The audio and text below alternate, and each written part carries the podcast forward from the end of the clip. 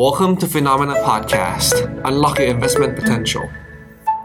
สวัสดีค่ะ ต้อนรับทุกคนเข้าสู่ Market Talk นะคะ วันนี้อยู่กับกระแตวรวันติณลาค่ะ วันนี้ขออนุญาตพาคุณผู้ชมนะคะ มาอีกหนึ่งสินทรัพย์และกันสำหรับการลงทุนนะคะ เพราะปกติแล้วเนี่ยเรามักจะคุยกันถึงภาพของกองทุนรวม หรือไม่ก็อาจจะเป็นในเรื่องของตัว sector ของแต่ละอุตสาหกรรมนะคะ แต่จริงๆแล้วค่ะในภาพของการจัดพอร์ตแล้วเนี่ย มันก็จะมีทั้งแบบสินทรัพย์ที่จจะเป็นสินทรัพย์เสี่ยง เสี่ยงนอกเสี่ยงน้อย สินทรัพย์ที่เป็นแบบว่าทางเลือกนี้ใช่ไหมคะ ซึ่งมีสินทรัพย์ตัวหนึ่งนะที่แต่ว่าน่าสนใจมากในช่วงของ 2 ปีที่ผ่านมาค่ะเพราะว่าเราเห็นถึงโมเมนตัมที่ชัดเจนของสินทรัพย์ตัวนี้แล้วก็ตอนนี้เนี่ยต้องบอกว่าเขากำลังลุ้นกันอยู่นะคะ ว่าปีนี้จะทำออทำไฮได้หรือเปล่ากับสินทรัพย์นั่นก็คือตัวทองคำนั่นเองค่ะ แต่ว่าต้องบอกทุกคนก่อนนะว่าการลงทุนทองคำเท่าที่แต่เห็น ถ้าแต่อยู่อยู่แต่อยู่กับทองคำมาประมาณไม่เยอะทุกคนประมาณ3ถึง4ปีเนี่ยแหละค่ะ ก็ต้องบอกว่าเราเห็นถึงการเปลี่ยนแปลงของการลงทุนทองคำเนี่ยเยอะเลยทีเดียวนะคะ ไม่ว่าจะเป็นเรื่องของการวิเคราะห์ถึงปัจจัยพื้นฐานค่ะว่าทองคำมันจะไปยังไงต่อ มันก็จะมีช่วงที่แบบเอ๊ะปกติแล้วเนี่ย ถ้าเกิดสมมุติทองคำเจอแบบนี้ดอลลาร์เป็นแบบนี้ทองคำมันน่าจะเป็นแบบนี้สิภาวะเศรษฐกิจแบบนี้เงินเฟ้อแบบนี้ดอกมันมีหลายเอะมากค่ะที่เกิดขึ้นกับภาพการลงทุนในทองคำดังนั้นวันนี้นะคะ เราจะพาทุกคนค่ะมาคุยกันถึงเรื่องปัจจัยอะไรบ้างที่จะทำให้ทองขึ้น แล้วก็ทองลงในปีนี้ แล้วก็ลุ้นไปพร้อมกันด้วยนะคะว่า เนี่ยช่วงจังหวะแบบนี้ทองคำจะทำออทำไฮได้หรือเปล่าก็หวังว่าจะเป็นข้อมูลให้กับนักลงทุนได้นะคะ เผื่อว่าแอบอยู่ในใจไงว่ายังเหลือทางฝั่งของตัวที่เป็นสินทรัพย์ทางเลือกอยู่นะทองกองทุนทองคำจะเข้ามาได้หรือเปล่า หรือว่าอยากจะเพิ่มน้ำหนักหรือจะลดสัดส่วนอะไรไง วันนี้เรามาฟังคำตอบกันก่อนนะคะ จะได้รู้ว่าควรต้องปรับพอร์ตกันอย่างไรบ้าง กับทางคุณแชมป์หรือคุณวรุษรุ่งขำค่ะผู้ในการฝ่ายวิเคราะห์จากทาง YLG Bullet and Futures ค่ะ สวัสดีค่ะคุณแชมป์ครับ สวัสดีครับคุณกระแตครับ ทุกคนเขาบอกว่าคุณแชมป์วันนี้ภารกิจแน่นมากสี่งานแล้วใช่ไหมคะ ใช่ครับ ก็สี่งานแล้วครับวันนี้ครับ ตั้งแต่เช้าเลยครับ จริงคือถ้าเกิดใครอยู่ทางฝั่งของนั้นเขาจะเห็นว่าตื่นเช้านอนดึกเป็นเรื่องปกติมากนะวันนี้รายการค่ำก็เลยหน่อยโอเคไหมคุณแชมป์เมื่อกี้แต่เกริ่นไปหน่อยๆแล้ว เพราะว่าในมุมมองของแต่เองนะ ในฐานะที่เราลงทุนในตัวทองคำที่เมื่อก่อนเนี่ยเราก็อาจจะเน้นแค่ว่าการซื้อทองคำแท่งที่เป็นรูปแบบเป็นแบบเป็นฟิสิกอลเลย แต่พอปัจจุบันอะเราเห็นทางเรื่องของการใช้ลงทุนทางฝั่งของทีเฟกเข้ามามากยิ่งขึ้นด้วยรวมไปถึงทางฝั่งของตัวทองคำกองทุนด้วย ถ้าเกิดมุมมองของคุณแชมป์นะคุณแชมป์มีความรู้สึกต่อการลงทุนทองคำยังไงบ้างคะตอนนี้ ครับ จริงๆ ต้องบอกว่าทองคำตอนนี้นะครับเป็นสินทรัพย์ทางเลือกทางด้านการลงทุนตัวหนึ่งแล้วกันครับคุณแต่ อย่าอย่ามองว่าเป็นเป็นสินทรัพย์ที่มีมูลค่าสูง เนื่องจากณปัจจุบันเนี่ยทองคำถูกวิวัฒนาการหรือถูกเปลี่ยนรูปแบบนะครับ ในการซื้อขายมาเป็นการเทรดออนไลน์ซะค่อนข้างมากครับ แล้วก็พฤติกรรมของนักลงทุนเนี่ยก็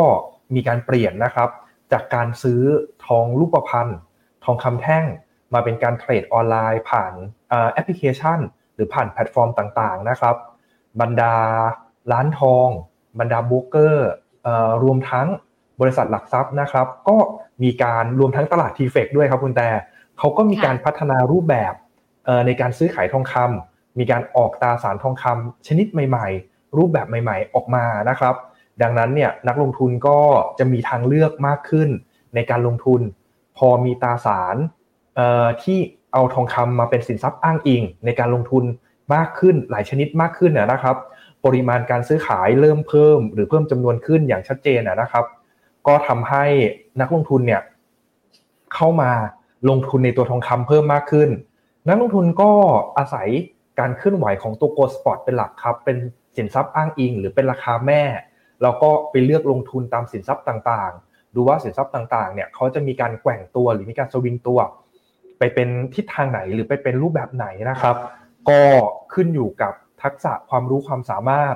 ขึ้นอยู่กับกลยุทธ์วิธีการลงทุนของนักลงทุนแล้วก็ขึ้นอยู่กับเครื่องไม้เครื่องมือนะครับ นักลงทุนบางคนก็บอกว่าเป็นมือใหม่ไม่ไม่ชำนาญก็อาจจะไปซื้อทองแท่งก่อน มีความชำนาญมากขึ้น ก็ก้าวเข้ามาสู่ตลาดอนุพันธ์นะครับ ใช้เลเวลเลตหรืออัตราทดในการลงทุน ก็จะทำให้ใช้เงินลงทุนน้อยลง แล้วก็กำไรหรือขาดทุนในการลงทุนเนี่ยก็ก็จะเพิ่มสูงขึ้นตามไปด้วยครับ และแอบกระซิบถามเป็นมุมมองส่วนตัวของคุณแชมป์ได้ไหมคะครับว่าจากที่คุณแชมป์อยู่ในวงการมาจนถึงตอนนี้เลยกี่ปีแล้วนะคุณแชมป์รู้สึกว่าเราสัดส่วนไม่อยากจริงๆอะวันนี้ไม่อยากถามเรื่องอายุกันเลยอะแต่ว่าทุกคนเห็นหน้าอ่อนๆแบบเนี้ยคนนี้คืออยู่มานานกว่าแต่เยอะเลยนะ ก็ เออเป็นยังไงถ้าจำได้นี่สัมภาษณ์ Money Channel เนี่ยเปลี่ยนพิธีกรมาห้าหกคนนะครับสิบกว่าปีแล้วครับ ที่ทำทองคำมา ก็ก็จน Money Channel เลิกไปแล้วนะครับ แล้วก็เออบรรดาพิธีกรของMoney Channel อะเออรวมทั้งคุณแต่ด้วยก็มีการออกมาทำรายการทำโปรเจกต์ของตัวเองอะนะครับ ก็ค่ะก็ยังยังได้ connection เดิมๆของของเอ่อบรรดาพิธีกรหรือบรรดาเขาเรียกว่าอะไรนะครับ M MJ ใช่ไหมครับ MJ เออ M เอ่อ MJ ใช่ไหมครับ MJ เอ่อเกาะของ Money Channel เนี่ยหลหลายท่านนะครับ ก็ยังยังยังให้โอกาสในการย้ายไปอยู่ช่องต่างๆ ยังเข้ามาสัมภาษณ์อย่างต่อเนื่องครับ ที่แซวเนี่ยไม่ใช่อะไรทุกคนเพราะว่าคุณเวลาเห็นหน้าคุณแชมป์จะนึกถึงคำว่าทองคำขึ้นมาทันทีเนี่ยคุณวันนี้บอกว่าสวัสดีค่ะ เริ่มสะสมทองคำกลางปี 66 สะสมอยู่ประมาณ 10-15%ค่ะกำไรอยู่ประมาณ 6-7%โอ้ จังหวะดีนะจังหวะดีๆเลยเดี๋ยวมาฟังวันนี้มุมมองกันแล้วกันว่าคุณแชมป์คนที่อยู่มานานเนี่ยยังไงบ้างเขามีมุมมองยังไงเนาะอะงั้นมาถึงคำถามนี้เลยแล้วกันค่ะไหนๆจะดูแนวโน้มละแนวโน้มของราคาทองคำในปีนี้ คุณแชมป์มองว่าเขาจะไปในทิศทางไหนดีคะครับ ตอนนี้เนี่ยเรามองทองคำนะครับ เป็นการแกว่งตัวในภาพของทิศทาง sideway up ครับคุณแต่ก็ต้องบอกว่าเทรนหรือโมเมนตัมของตัวราคาเนี่ยเริ่มมีสัญญาณเป็นบวกมาสักระยะหนึ่งแล้วนะครับ แต่เนื่องจากเราจะเห็นว่าทองคำเนี่ยเวลาเขาขึ้นมาเหนือระดับ 2,000 เหรียญดอลลาร์ต่อ troy ounce ในหลาย ๆ ครั้งนะครับ มักจะมีแรงขายทำกำไรในระยะสั้นสลับกลับลงมานะครับ เดี๋ยวขออนุญาตเปิดกราฟที่เป็นภาพทองคำในระยะยาวให้ดูแล้วกันนะครับ จะเห็นภาพค่อนข้างชัดเจนเลยอ่าขอเปลี่ยนทำเฟรมเป็น weekly นะครับวิกฤตนะคะ โอเค ใช่อ่า อ่าอันนี้เป็นทองคำที่เป็น time frame ในระดับ weekly หรือในรายสัปดาห์นะครับ เราจะเห็นครับว่าทองคำเนี่ยตั้งแต่ช่วงปี 2020 นะครับ ก็มีการขยับหรือมีการปรับตัวขึ้นมา ชนในโซนระดับ 2,000 ผมขอใช้ว่า 2,060 2,070 แล้วกันนะคุณแต่ จะได้จำได้เป็นตัวเลขกลมๆเอ่อค่ะเราจะเห็นเลยครับว่าทองคำเนี่ยมีการทรงตัวหรือแกว่งตัวเคลื่อนไหวอยู่ในระดับที่ค่อนข้างสูงนะครับ อันนี้เป็นภาพทองคำย้อนหลังไปตั้งแต่ปี 2019 ปี 2020มานะครับ ก็พอราคาเนี่ยเขาขยับหรือปรับตัวขึ้นมามาก ๆ จะเห็นว่าการแกว่งตัวหรือการเคลื่อนไหวของตัวราคาทองคำเนี่ยมักจะไปติดในส่วนของโซน 2,060 2,070 เหรียญดอลลาร์ต่อทอยส์ออนระดับดังกล่าวเนี่ยถ้าย้อนหลังไปนะครับ ปี 2020 ก็มีการปรับฐานหรือเป็นการอ่อนตัวลงมาครับ ลงมาพันหกร้อยกว่ากว่าๆนะครับ ขึ้นไปอีกรอบหนึ่งก็ปี 2022อ่อราคาก็มีการปรับฐานหรือเป็นการอ่อนตัวลงมานะครับล่าสุดเลยราคาเนี่ยขึ้นไปชนช่วงเดือนพฤษภาคมของปี 2023 นะครับ แต่ว่าขึ้นได้แรงๆ แล้วก็มีการพุ่งขึ้นทำ all time high หรือทำระดับสูงสุดเป็นประวัติการณ์จริงๆ เนี่ย ก็ขึ้นไปในส่วนของ 2,144 เหรียญดอลลาร์ต่อทอยส์ออนนะครับ ในช่วงปลายปีที่ผ่านมา หลังจากนั้นเนี่ยราคาทองคำก็เริ่มพักฐานหรือเป็นการอ่อนตัวลงมา แต่ถ้าเราดูจากภาพหรือโมเมนตัมของภาพนี้จริงๆอะครับคุณแต่เราก็จะเห็นว่าการอ่อนตัวหรือการย่อตัวของทองคำเนี่ยก็ก็ไม่ได้เยอะนะ ยังสามารถเคลื่อนไหว หรือทรงตัวอยู่ในระดับที่ค่อนข้างสูงได้นะครับ ดังนั้นเนี่ยภาพของทองคำ จากภาพนี้เราก็เลยยังมองว่าภาพของราคาทองคำเนี่ยน่าจะมีลักษณะหรือมีรูปแบบของการแกว่งตัว ในทิศทางไซด์เวย์ถึงไซด์เวย์อัพอยู่นะครับ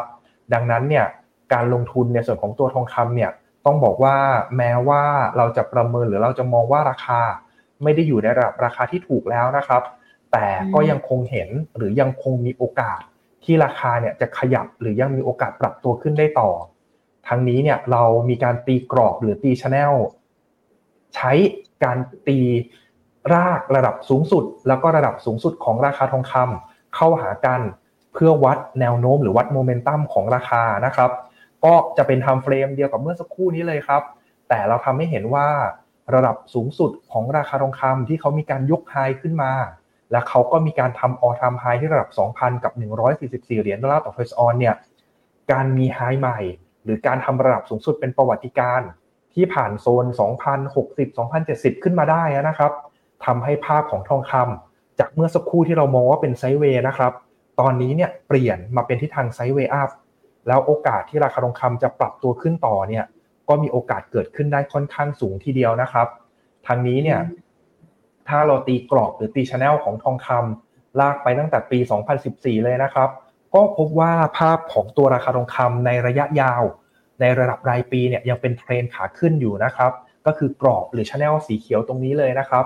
ให้กรอบหรือ channel เนี่ยสองช่วงด้วยกัน ก็คือกรอบที่เป็นกรอบใหญ่ด้านบน แล้วก็กรอบที่เป็นกรอบเล็กสีเขียวเข้มตรงนี้นะครับ ก็ราคาเนี่ยมองว่า1,000เอ่อ2,144 ถ้าผ่านได้ก็อาจจะขยับหรือปรับตัวขึ้นได้ไม่ไกล ในระยะเวลาอันใกล้นะครับ ในส่วนของปีนี้ก็น่าจะขึ้นไป 2,200 หรือ 2,200 หน่อยๆ ถ้าขึ้นได้ช้าหรือไม่มีการพักฐานเลยนะครับ เพราะว่าแกลบหรือกรอบแนวต้านด้านบนเนี่ยเขาค่อนข้างแคบมากๆ แต่ว่าถ้าราคาเกิดพักฐานหรือเป็นลักษณะของการอ่อนตัวลงมาครับ เกิดรูปแบบของการลงมาย่ำฐาน หรือสามารถทรงตัวอยู่ในกรอบ channel ที่เป็น channel สีเขียวกรอบใหญ่ หรือจะอ่อนตัวหรือย่อตัวลงมานะครับแกว่งตัวหรือทรงตัวอยู่ในกรอบ channel ที่เป็นสีน้ำเงินตรงนี้นะครับ ที่เรามองว่าเป็น sideway up ในระยะยาวเหมือนกัน แต่ว่าเราวัดเนี่ยตั้งแต่ปี 2020เอ่อจนถึงปี 2024 ก็คือณปัจจุบันเนี่ยก็มองว่าภาพยังไงของทองคำก็ยังมีทิศทางหรือมีแนวโน้มที่ค่อนข้างเป็นบวกอยู่ครับคุณแชมป์กำลังจะบอกว่าภาพทางเทคนิคเนี่ย ไม่ว่าจะนับมา 10 ปีที่ผ่านมา ตั้งแต่ 2014 ถึง 2024 10 ปีนะคุณแชมป์ ทองคำยังเป็นภาพขาขึ้นยังคงอยู่ในนั้นได้อยู่ แล้วพอมาดูแบบ scope ลงมาปีสั้นๆ timeframe สั้นๆ ก็ยังคงเป็น sideway up ได้อยู่ แล้วพอมาดูปีนี้ก็ยังคงเห็นถึงแนวโน้มที่ยังไปต่อได้อีกถึง2,000กรอบปีนี้คือให้2,200เลยเหรอคะใช่ครับ มีรู้นะครับคุณแต่เพราะว่าถ้าราคาเนี่ย ตอนนี้ต้องบอกว่าโดยพฤติกรรมของราคาในหลาย ๆ ครั้งนะครับ เวลาเขาขึ้นมาชน 2,000เอ่อ 2,060 2,070ไอ้ยอดพวกเนี้ยเขาจะปรับฐานหรืออ่อนตัวลงค่อนข้างเร็วแล้วก็ค่อนข้างแรงนะครับ จะเห็นว่าการปรับฐานหรือการทิ้งตัวลงมาของราคาเนี่ย ก็จะเป็นการลงหรือเป็นการพักฐานลงอย่างต่อเนื่องครับ แต่ว่าเวลาลงเนี่ยแรงซื้อกลับหรือการดิดตัวกลับของราคาก็จะอยู่ในระดับที่ค่อนข้างสูง หรือราคาที่ค่อนข้างดีทีเดียวนะครับเอ่อตรงนี้เนี่ยเรามองในลักษณะที่ว่าราคาทองคำ ไม่ได้มีการทำออทำไฮหรือทำระดับสูงสุดใหม่ที่สูงมากๆนะครับ ราคาก็จะขึ้นไป 2,060 2,070 แล้วก็เกิดการพักฐานหรือการปรับตัวลง ปกติเนี่ยเราจะมองภาพทางด้านเทคนิคตรงนี้เป็น triple top ชน 3 ครั้งนะครับ แต่ว่าในทางเทคนิคครับ เวลาเขาชนครั้งที่สี่เนี่ยเขาจะตัดสินใจแล้ว ว่าเขาจะเขาจะไปต่อหรือพอแค่นี้ พอเขาผ่านไอ้ตัว triple top สามชนสามครั้งแล้วผ่านเนี่ย ตลาดก็เลยมองว่าโอเค ทองคำเลือกทางและว่าจะไปต่อก็คือ เขาพักฐานหรือเขาไซเวย์เรียบร้อยอะครับ พอราคาเนี่ยโดยพฤติกรรมนะครับ เวลาเขาขยับหรือเขาขึ้นมาเยอะๆ ราคาก็จะมีการแกว่งพักฐานในรูปแบบของไซเวย์เพื่อเป็นการปรับอารมณ์ของนักลงทุน ให้รู้ว่า ราคามันลงเท่านี้แหละมันไม่ลงต่อต่อจากนี้แล้วตั้งแต่ปี 2020 เนี่ย ระดับราคามันก็จะทรงตัวหรือมันก็จะเคลื่อนไหวอยู่ในระดับสูงตรงนี้นะครับ คนก็จะกล้าซื้อมากขึ้นครับ คนที่บอกว่าจะรอซื้อต่ำๆเนี่ยพันสองร้อยอ๋อพันสองเหรอคะขอโทษครับจะรอซื้อพันสี่พันห้าเนี่ยก็อาจจะอาจจะรอซื้อในระดับราคาดังกล่าวได้ค่อนข้างยากนะครับ จะเห็นว่าปี 2019 ปี 2020 ราคาทองเนี่ยยังอยู่พันสี่ พันสามพันสี่อยู่เลยนะครับตามที่เมาส์ชี้ตรงนี้เลยครับ ปี 2019เนี่ยอยู่พันสองพันสามอยู่เลยพอมาปี 2020เนี่ยขึ้นมาพันสี่พันห้าแล้ว แต่ว่าพอ 2021 2022 23แล้วจนถึงณปัจจุบันเนี่ย ราคาทองคำปรับฐานหรืออ่อนตัวลงมายังไม่หลุดในส่วนของโซนพันหกร้อยเหรียญดอลลาร์ต่อทอยส์ออนเลยนะครับ ดังนั้นเนี่ยคนก็จะมองครับว่าอุ้ยลงต่ำสุดเนี่ยลงมาได้แค่พันหกเอง แล้วเวลาขึ้นไปเนี่ยขึ้นไปต้อง2,001เอ่อ2,001 2,002เป้าหมายที่ที่ประเมินเอาไว้นะครับ ดังนั้นเนี่ยพอคนมองว่าราคาไม่น่าลงแล้วก็จะมีแรงเข้าซื้อหรือแรงประคองในส่วนของตัวราคาทองคำเอาไว้ครับ การที่ราคาแกว่งตัวหรือทรงตัวอยู่ในระดับสูงได้ในช่วงระยะเวลาหนึ่งซึ่งหลายปีเหมือนกันนะครับทำให้ตลาดเริ่มชินกับราคาทองที่อยู่ในระดับราคาที่ค่อนข้างแพงครับ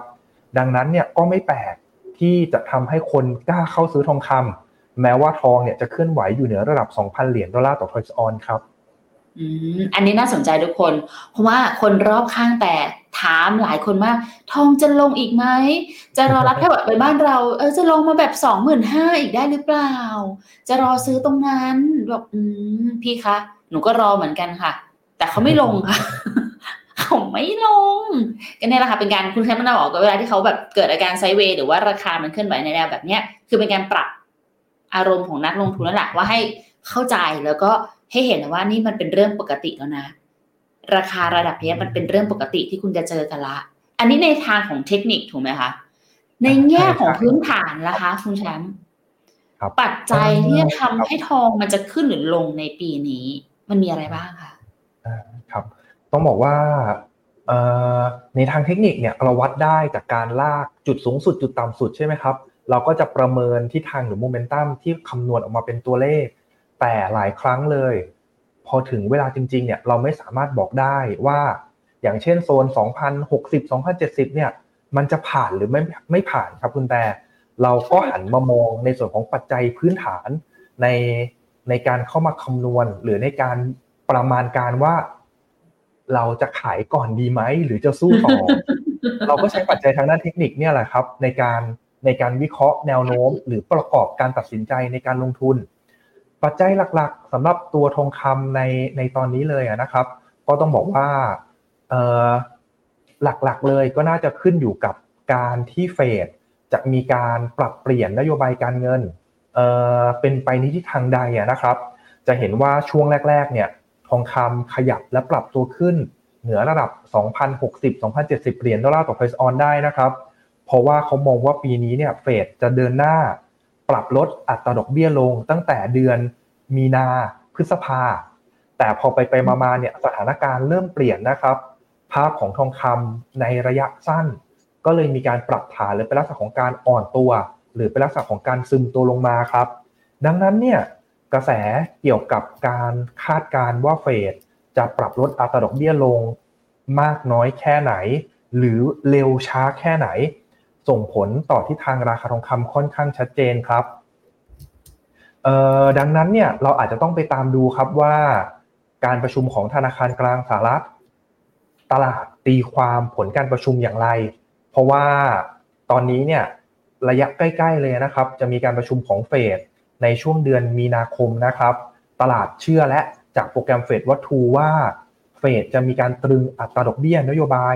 เอาไว้ที่ระดับ 93%นะครับประเด็นหรือปัจจัยดังกล่าวเนี่ยก็เลยทำให้ราคาทองคำเนี่ยอาจจะไม่ได้ตอบรับ หรือไม่ได้เอฟเฟกในเชิงบวกมากนัก กับผลแนวโน้มการประชุมของธนาคารกลางสหรัฐหรือว่าเฟดในตอนนี้นะครับ เพราะว่ามองว่า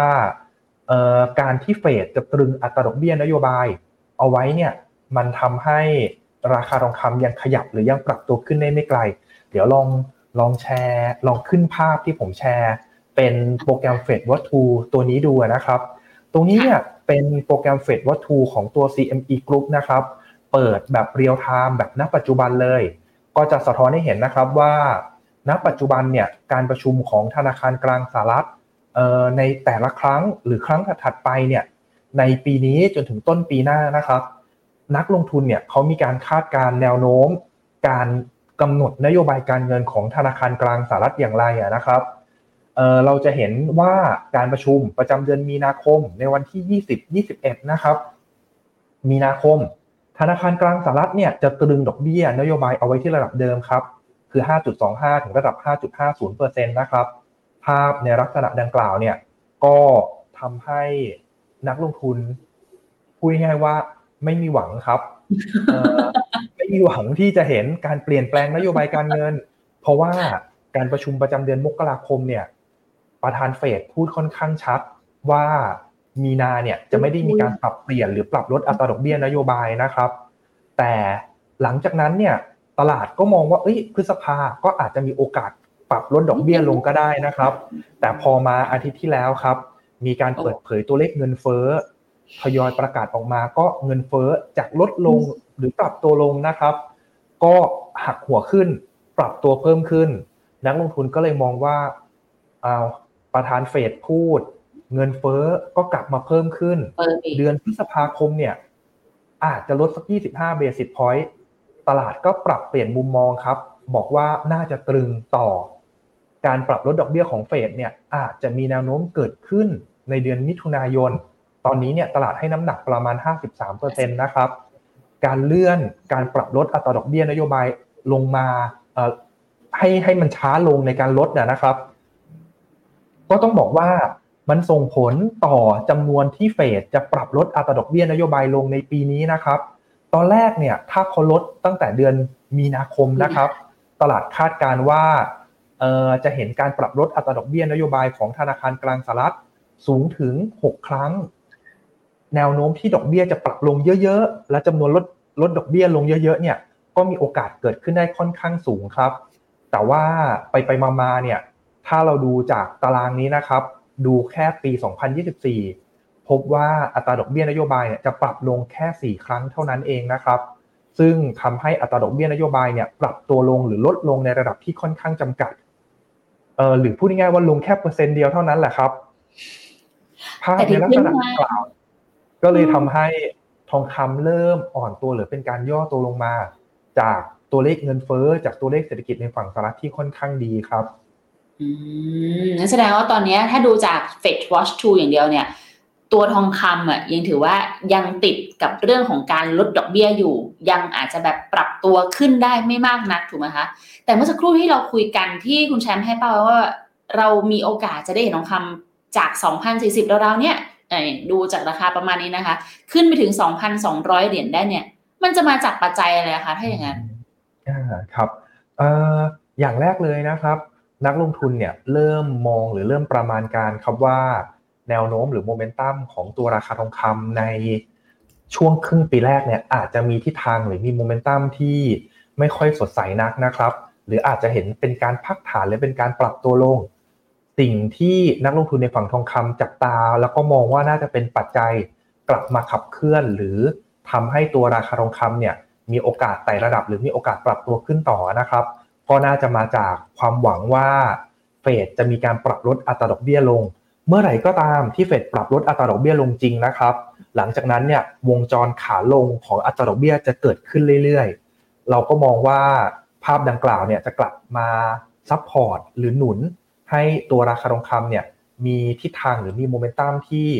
เอ่อมีโอกาสขยับหรือมีโอกาสปรับตัวขึ้นไปได้อีกครั้งหนึ่งนะครับ แต่ว่าถ้าแนวโน้มหรือโมเมนตัมของเฟดยังคงเลื่อนที่จะปรับลดอัตราดอกเบี้ยต่อออกไป ราคาก็อาจจะซึมตัวลงหรืออ่อนตัวลง ไปหาแนวรับระยะกลางจากภาพหรือสไลด์เมื่อสักครู่นี้นะครับ ก็อาจจะได้เห็นลงมาถึงแถวแถว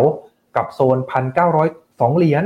พันแปดร้อยสี่เหรียญดอลลาร์ต่อทอยส์ออนได้ไม่ยากนะครับ แต่ว่าถ้าเมื่อไหร่ก็ตามเนี่ยเฟดเริ่ม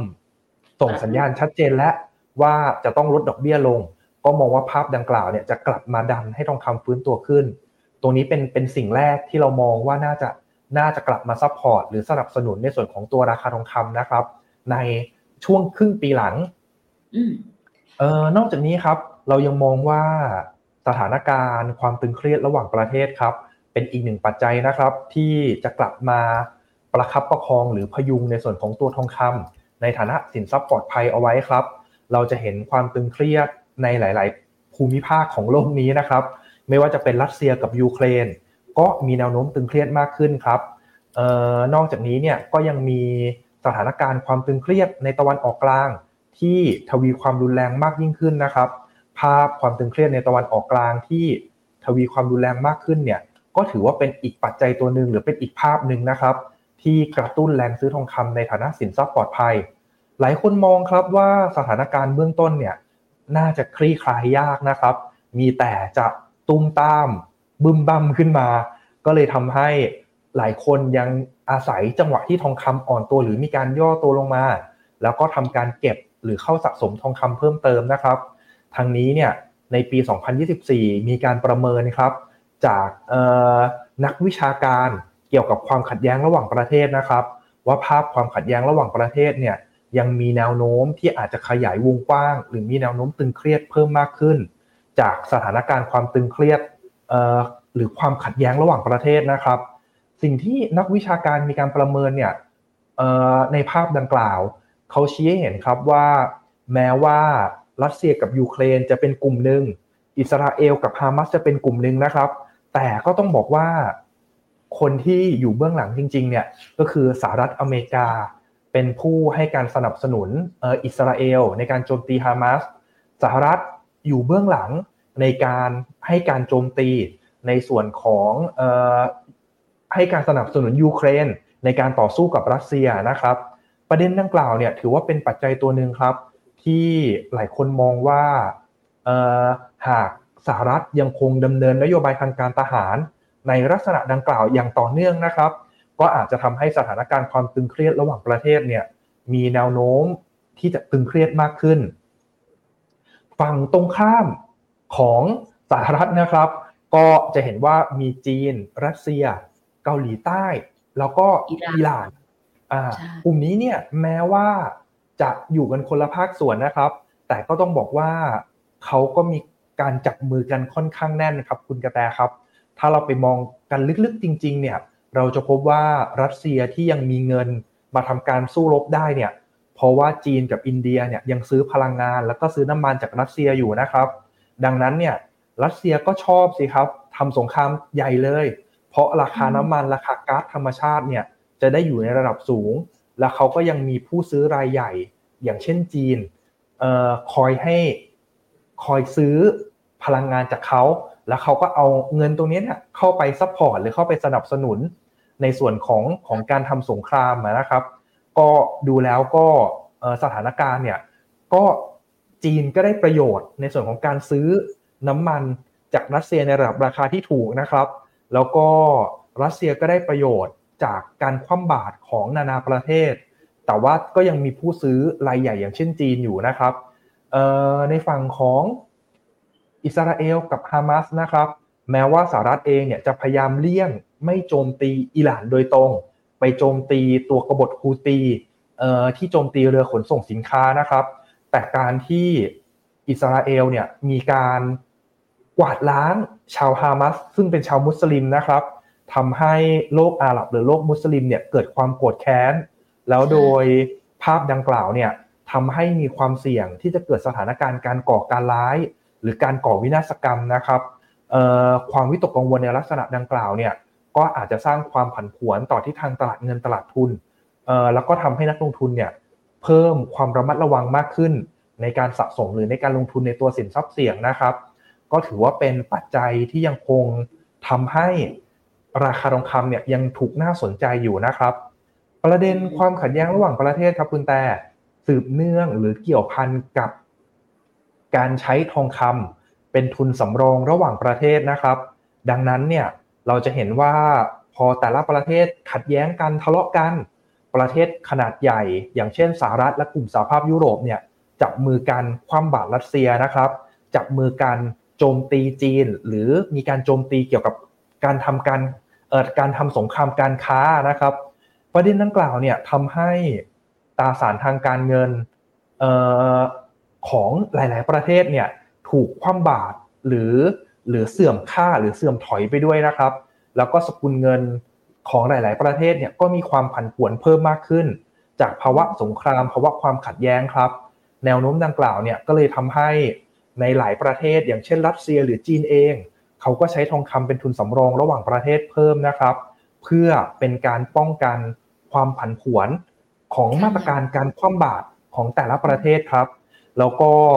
บางประเทศเนี่ยที่มีสถานการณ์ภาวะโดยรวมของเศรษฐกิจที่มีความผันผวน สกุลเงินของประเทศตัวเองเนี่ยเริ่มอ่อนค่าหรือด้อยค่าลงครับ เขาก็จะเพิ่มทองคำเป็นทุนสำรองระหว่างประเทศ เพื่อเป็นการรักษาเสถียรภาพของระบบเศรษฐกิจ หรือรักษาเสถียรภาพทางการคลังของประเทศนะครับ ดังนั้นเนี่ยยิ่งมีความปั่นป่วนวุ่นวาย ไม่ว่าจะความเสี่ยงทางด้านสงคราม หรือความเสี่ยงทางด้านเศรษฐกิจนะครับ ทองคำก็มีแนวโน้มที่จะได้รับอันนี้ส่งเพิ่มเติมนะครับ นอกจากนี้นะครับต้องบอกเลยว่า การคาดการเกี่ยวกับการที่สหรัฐเนี่ยอยู่เบื้องหลังในส่วนของการทำสงครามนะครับ แล้วจีนเองก็เป็นผู้ที่ถือพันธบัตรรัฐบาลสหรัฐจำนวนมหาศาลเอาไว้นะครับ จีนก็พยายามลดการถือครองในตัวพันธบัตรรัฐบาลสหรัฐออกมาครับสหรัฐเองก็เผชิญกับปัญหาหนี้สาธารณะในประเทศที่เพิ่มสูงขึ้นแบบไม่หยุดหย่อนนะครับ ก็พูดง่ายๆว่าเหมือนวงเงินบัตรเครดิตนะครับคุณแต่ไปกดบัตรเงินมาแล้วก็จ่ายดอกเบี้ย ไปกดเงินมาแล้วก็เอาเงินส่วนหนึ่งที่กดมาได้เนี่ยมาใช้ แล้วก็ไปจ่ายดอกเบี้ย จ่ายขั้นต่ำนะครับเออแล้วก็จ่ายดอกเบี้ย แล้วก็พอเงินหมด ก็ขอขยายวงเงินบัตรเครดิต แล้วก็ไปกดเงินมาเพิ่ม หรือไปเบิกเงินสดมาเพิ่ม เอามาจ่ายดอกเบี้ยส่วนหนึ่งจ่ายขั้นต่ำส่วนหนึ่งแล้วก็เอามาใช้จ่ายบริเอามาใช้จ่ายบริโภคภายในประเทศนะครับ ไม่เท่านั้นยังเอาเงินไปให้ประเทศอื่นในการทำสงครามด้วยภาพตรงนี้ครับ ทุกคนมองครับว่า สถานการณ์ที่จะใช้ดอลลาร์สหรัฐเป็นทุนสำรองระหว่างประเทศเนี่ยในอนาคตอาจจะไม่ใช่สินทรัพย์ที่บรรดาเหล่าธนาคารกลางต่างๆ อยากจะถือครองเอาไว้ เพื่อรักษาเสถียรภาพทางการคลังนะครับ ก็เลยทำให้หลายคนมองครับว่า ในอนาคตคำว่า de-dollarization เนี่ยจะมีความชัดเจนมากยิ่งขึ้น พูดง่ายๆว่าสกุลเงินดอลลาร์เนี่ยจะเสื่อมถอยหรือเสื่อมค่าลงไปเรื่อยๆนะครับ จากไอ้จากจากประเด็นที่เราที่ผมเล่าไปนี่แหละ การใช้เงินเกินตัวนี่แหละทำให้สถานะทางการคลังของเขาเองไร้เสถียรภาพ ไม่ว่าจะทรัมป์ไม่ว่าจะไบเดนก็ยังใช้วิธีการเดิม ก็คือการขยับเพดานหนี้สาธารณะนะครับ จะไปเก็บภาษีเพื่อหาไรายได้เพิ่มเนี่ย ก็ดูเหมือนว่าประชาชนในประเทศก็จะไม่พอใจแล้วก็จะจะไม่เศรษฐกิจในประเทศก็จะไม่โอเคด้วยนะครับ นี่สาธารณะก็จะเอ่อโทษครับ government shutdown หรือปัญหางบประมาณทางด้านการคลังเนี่ยก็ยังเป็นอีกหนึ่งปัญหาที่ยังคงทำให้สถานะทางการคลังในฝั่งสหรัฐเนี่ยยังคงสั่นคลอนนะครับ ภาพดังกล่าวเนี่ยก็เลยทำให้นักลงทุนเริ่มประเมินครับว่าในอนาคตดอลลาร์เนี่ยอาจจะจะเสื่อมค่าหรือถอยถดถอยลงนะครับ ก็เลยทำให้แนวโน้มหรือโมเมนตัมของตัวราคาทองคำ ในระยะถัดไปเนี่ยก็ยังมีโอกาสที่จะได้รับความนิยมหรือน่าสนใจต่อครับ เดี๋ยวนะ แต่กำลังนึกนึกนึกนอกเหนือจากที่ที่คุณแชมป์พูดมาค่ะ แอบไปคิดถึงสมัยก่อนนิดนึงก่อนค่ะได้ว่า ก่อนหน้าที่เราจะต้องยอมรับว่าช่วงเนี้ย เราคุยกันถึง คำว่า geopolitics หรือภูมิรัฐศาสตร์เนี่ยเยอะมากเป็นปัจจัยหลักๆเลยแหละที่ทำให้สินทรัพย์หลายๆตัวค่ะ มีการขึ้นหรือลงกันได้ แล้วก็ค่อนข้างมีความหวือหวาด้วย ซึ่งก่อนหน้านี้ถ้าจะไม่ผิดนะคุณแชมป์เวลาเรารายงานทองคำกันนะ่ะเรามักจะไปอิงแบบกองทุน SPDR ซื้อหรือขายทองคำในวันนี้ทำให้ราคาทองเคลื่อนไหว แต่กลายว่าณปัจจุบันเนี่ยเราจะพูดกันว่ามันเกิดสถานการณ์ตึงเครียดอะไรตรงไหนหรือเปล่า มันยิ่งรุนแรงมากขึ้นไหมมันจะเกิดการลุกลามหรือเปล่า ซึ่งไอ้จากปัญหานั่นแหละ อย่างที่คุณแชมป์เล่าไปเบื้องหลังของสงครามตัวแทนแล้วกันเนาะสหรัฐกับอีกหลาย ๆ ประเทศเนี่ย ก็เลยทำให้สหรัฐเองอะเจอกับปัญหาการใช้จ่ายงบประมาณทางด้านทหารที่ค่อนข้างเยอะ แล้วก็ประกอบกับเรื่องของโควิดอีก มันมีตัวกระตุ้นหลาย ๆ อย่างแล้ว ก็เขาพิมพ์เงินเองได้อะก็เข้าใจเขานะคุณแจมเขาพิมพ์ได้ก็อะหมดก็พิมพ์ใหม่หมดก็พิมพ์ใหม่ มันไม่ได้ต้องมีตั้งสำรองเหมือนประเทศอื่นๆก็เลยให้เรื่องนี้สาธารณะมันยิ่งเพิ่มพูนขึ้นไป และสุดท้าย พอดอลลาร์มันยิ่งด้อยค่าลงมา มันก็จะส่งผลให้ทองคำซึ่งเป็นแบบปัจจัยคู่ตรงข้ามกันอยู่แล้วถูกไหมคะดอลลาร์อ่อนใช่ครับทองคำก็มาจะขึ้นก็จะปรับตัวขึ้นใช่ครับอ่าดังนั้นปัจจัยที่สามเนาะเดี๋ยวนะ ปัจจัยแรกเลยคือ ต้องดูว่าเฟดจะลดดอกเบี้ยเมื่อไหร่ และจะลดแรงหรือเปล่าสองเลยคือ แนวโน้มของการปรับลดเนี่ยกับสถานการณ์ตึงเครียดเนี่ย มันจะรุนแรงแค่ไหน และสามคือดอลลาร์ถูกไหมคะ ใช่ใช่ครับ การเสื่อมถอยหรือการด้อยค่าของดอลลาร์ก็คือ เราเรียกกันว่า de-dollarization นะครับประเด็น de-dollarization เนี่ยก็จะถูกพูดขึ้น มีความชัดเจนมากยิ่งขึ้น ประกอบกับถ้าเฟดปรับลดดอกเบี้ยด้วยนะครับคุณแต่ก็ต้องบอกว่า พอดอกเบี้ยเนี่ยมันปรับตัวลงใช่ไหมครับ คนที่เขาเอาเงินไปฝาก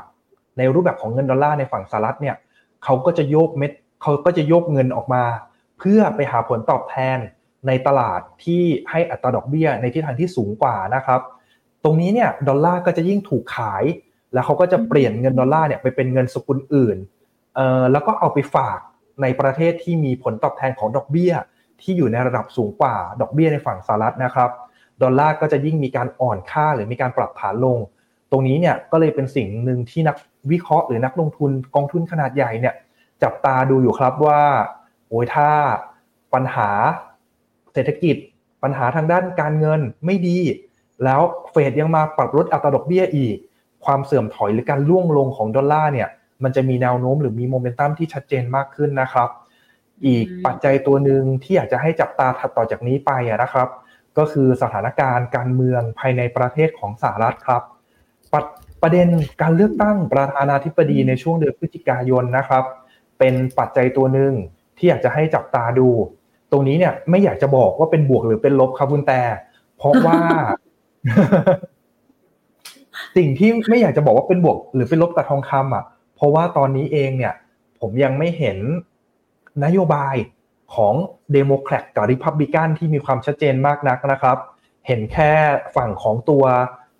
ริพับบิกันของตัวประธานาธิบดีโดนัลด์ทรัมป์นะครับ ที่เขาออกมาส่งสัญญาณหรือแสดงท่าทีต่อการยุติสงคราม ตรงนี้เนี่ยเรามองนะครับว่าถ้าฝั่งทรัมป์ขึ้นมาเป็นประธานาธิบดีหรือได้รับการเลือกตั้งมาเป็นประธานาธิบดีจริง ๆ เนี่ยเเรามองว่าถ้าทรัมป์ดำเนินนโยบายในการยุติสงคราม กับนานาประเทศหรือในหลาย ๆ ประเทศเนี่ยก็อาจจะกลับมาเป็นปัจจัยลบกดดันในส่วนของตัวราคาทองคำได้เหมือนกันนะครับ แต่ว่านโยบายทางด้านอื่น ๆ เนี่ยเกี่ยวกับการบริหารประเทศ หรือการดำเนินนโยบายระหว่างประเทศเนี่ยเเขาจะดำเนินนโยบายรูปแบบอื่น ๆ อย่างไรนะครับทางนี้เนี่ยก็ต้องต้องตามดูนะครับนอกจากนี้ครับ ในฝั่งของไบเดนเองเนี่ย ก็มีคนจับตาดูแล้วก็ แล้วก็เขาเรียกว่าบูลลี่ก็ได้นะครับว่าอายุเยอะมากแล้ว แล้วก็หลงหลงลืมลืมเวลาไปพูดหรือไปปราศัยอะไรเนี่ยก็พูดถูกถูกผิดผิดนะครับ รวมทั้งไปร่วมงานพิธีต่างๆ ก็ทำตัวเปิดเออเปิดเปิดปั้มปั้มอะไรอย่างเงี้ยครับปั้มปั้มเปิดเปิดอย่างเงี้ยครับ ก็อาจจะไม่เหมาะที่จะดำรงตำแหน่งประธานาธิบดีต่ออีกสมัย แต่ว่าทางไบเดนเองเนี่ยเขาก็ยืนยันว่าตัวเองเขา เขายังมีศักยภาพพออยู่ แล้วก็ทางเดโมแครตก็ยังมองนะครับว่า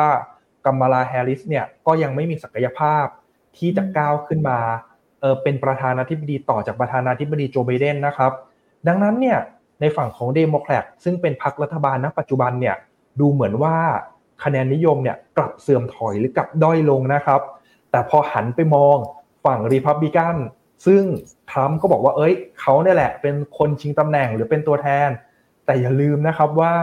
ทรัมป์เองก็มีคดีในการล้มล้างระบอบประชาธิปไตย ตอนที่ไบเดนเนี่ยชนะการเลือกตั้ง แล้วเขาก็ปลุกระดมประชาชน ให้ไปยึดทำเนียบขาว หรือไปคว่ำบาตรการเลือกตั้งในรอบนั้นนะครับ เนี่ยแหละครับมันก็เลยมองภาพการเมืองในฝั่งสหรัฐดูในอนาคตเนี่ยน่าจะเกิดความสับสนวุ่นวายในช่วงปลายปีนี้นะครับ แน่นอนถ้าสถานการณ์การเมืองในฝั่งสหรัฐเนี่ย มีความผันผวน หรือสถานการณ์การเมืองไม่มีความชัดเจน สถานะทางเศรษฐกิจ สถานะทางการคลัง ก็จะมีความเสื่อมถอย หรือมีการ drop ตัวลงไปด้วยนะครับ พอสถานะทางการคลังแย่ สถานะทางเศรษฐกิจแย่นะครับ ก็อาจจะทำให้ดอลลาร์สหรัฐเนี่ยมีการอ่อนค่าหรือมีการปรับฐานลงได้ ก็อาจจะต้องตามประเด็นตรงนี้ต่อนะครับ ว่าสุดท้ายแล้วเนี่ยเดโมแครตจะส่งใครกันแน่ริพับบิกันจะส่งใครกันแน่ แล้วก็ต้องไปตามดูลึกๆลงไปครับว่านโยบายของเดโมแครตนโยบายของริพับบิกันเนี่ยเขาจะส่งผลต่อตลาดเงินตลาดทุนอย่างไรทางนี้เนี่ยแม้ว่าทรัมป์จะชนะการเลือกตั้ง แต่ว่ายกเลิกในส่วนของการทำสงครามนะครับ แต่ว่าท่าทีของทรัมป์เองเนี่ยก็ดูแล้วมีความก้าวร้าว แล้วก็มีความผันผวน นักลงทุนในฝั่งตลาดทุนเนี่ยก็อาจจะไม่ได้ไม่ได้ปลื้ม หรือไม่ได้นิยมกับท่าที การบริหารของทรัมป์มากนักนะครับเอ่อนอกจากนี้ครับ หลายคนก็มองว่าภาพโดยรวมของเศรษฐกิจสหรัฐเนี่ยถถ้าเกิดสถานการณ์ของการถดถอยหรือการเสื่อมถอยในช่วงปลายปีนี้จริง ๆนะครับ จากสถานการณ์การเมือง จากสถานการณ์เศรษฐกิจที่ที่มันลุมแล้วจริง ๆ เนี่ยหรืออาจจะมีคริสิตหรือวิกฤตเศรษฐกิจในภาคธนาคารออกมาซ้ำเติมนะครับ เราถ้าเราจำกันได้เนี่ย ปีที่แล้วเนี่ยมันมีภาวะแบงก์รันหรือว่าความเสี่ยงที่ระบบธนาคารในฝั่งสหรัฐเนี่ยจะล้มล้มล้มละลายหรือล่มสลายนะครับ ปัจจัยดังกล่าวเนี่ยทำให้ทองแกว่งหรือมีการดีดตัวขึ้นมา ในช่วงเดือนพฤษภาคมของปีที่แล้วหรือกลางปีที่แล้วค่อนข้างมากนะครับ แต่พอประเด็นดังกล่าวเริ่มจางหายไป ผลประกอบการกลุ่มแบงก์ออกมาดีครับ ทองคำก็ถูกขายหรือเกิดการปรับฐานลงมา แต่ณปัจจุบันเนี่ยไม่มีใครรู้นะครับว่าสถานะของกลุ่มธนาคารในฝั่งสหรัฐเนี่ยเป็นอย่างไร แล้วก็ต้องบอกว่าด้วยโลกตลาดการเงินในโลกนี้มันแคบลงเรื่อยๆครับ ธนาคารแต่ละธนาคารเนี่ยเขาก็กู้ยืมเงินกันมีตาสารหนี้ตาสารทุนของธนาคารหนึ่งที่อีกธนาคารหนึ่งถือเอาไว้นะครับ ไม่ใช่แค่ถือตาสารภายในประเทศเท่านั้น บางทีธนาคารของก็ไปถือตาสารของญี่ปุ่น ญี่ปุ่นก็ไปถือตาสารของจีน จีนก็มาถือตาสารของสหรัฐสหรัฐก็ไปถือตาสารของแต่ละประเทศอะไรเอาไว้อย่างเงี้ยครับอ่าใช่ครับ ความซับซ้อนหรือความเชื่อมโยงในระบบการเงินที่มันมีความซับซ้อนมากขึ้น การถือสินทรัพย์ การถือตาสาร หรือแม้แต่การถือหุ้นของธนาคารอีกกลุ่มธนาคารเอาไว้นะครับ มันก็เลยจะทำให้เวลาเกิดวิกฤต หรือเกิดคริสิตในภาคธนาคารใดธนาคารหนึ่ง เกิดล้มหรือเกิดล่มลงไปเนี่ยมันก็จะเอฟเฟกกับภาคธนาคารของอีกประเทศหนึ่งหรืออีกซีกโลกหนึ่งได้เหมือนกันนะครับ ดังนั้นเนี่ยตอนนี้เนี่ยคนกำลังวิตกกังวลต่อสถานะทางการคลังเอาโทษครับสถานะหรือเสถียรภาพของภาคธนาคารในฝั่งจีนนะครับ หลังจากเเกิดสถานการณ์ภาคอสังหาริมทรัพย์ว่าจะเป็นฟองสบู่ก็ได้นะครับ มีบริษัทยักษ์ใหญ่หลายบริษัทในจีนเลย ที่เป็นบริษัทพัฒนาอสังหาริมทรัพย์ ไม่สามารถสร้างบ้านแล้วก็ให้แล้วเสร็จ แล้วก็สามารถส่งขายหรือส่งมอบได้นะครับ โครงการเนี่ยก็จะเป็นตึกล้าง เป็นอาคารที่สร้างไม่เสร็จ ตรงนี้เนี่ยต้องบอกว่าเป็นปัญหาต่อระบบภาคอสังหาริมทรัพย์ และก็ระบบเศรษฐกิจจีนระดับหนึ่งนะครับ แต่อสังหาเนี่ยอย่าลืมว่าถ้าเรามองลึกลงไปจริง ๆเขาเอาเงินมาจากไหน เขาก็กู้เงินมาจากแบงค์นะครับคุณแต่เอาเงินจากภาคธนาคารเนี่ยมาลงทุน ธนาคารขนาดใหญ่ หลายธนาคารในจีนนะครับ มีความสัมพันธ์หรือมีความเกี่ยวโยงกับธนาคารในฝั่งสหรัฐแล้วก็ในฝั่งยุโรปด้วย หลายคนก็เลยมองครับว่า ถ้าเกิดวิกฤตอสังหาในฝั่งจีนเนี่ยมันขยายวงกว้าง ไปยังธุรกิจแบงก์หรือธุรกิจธนาคารนะครับ ธุรกิจธนาคารเกิดมีปัญหาจริง ๆ ก็อาจจะลามเป็นวิกฤตภาคธนาคารในฝั่งยุโรป ในฝั่งสหรัฐได้เหมือนกัน ตรงนี้เนี่ยก็เป็นสิ่งหนึ่งที่นักลงทุนมองว่าเออมันจะเป็น black swan หรือเป็นหงดำตัวใหม่หรือเปล่า หลังจากสถานการณ์โควิด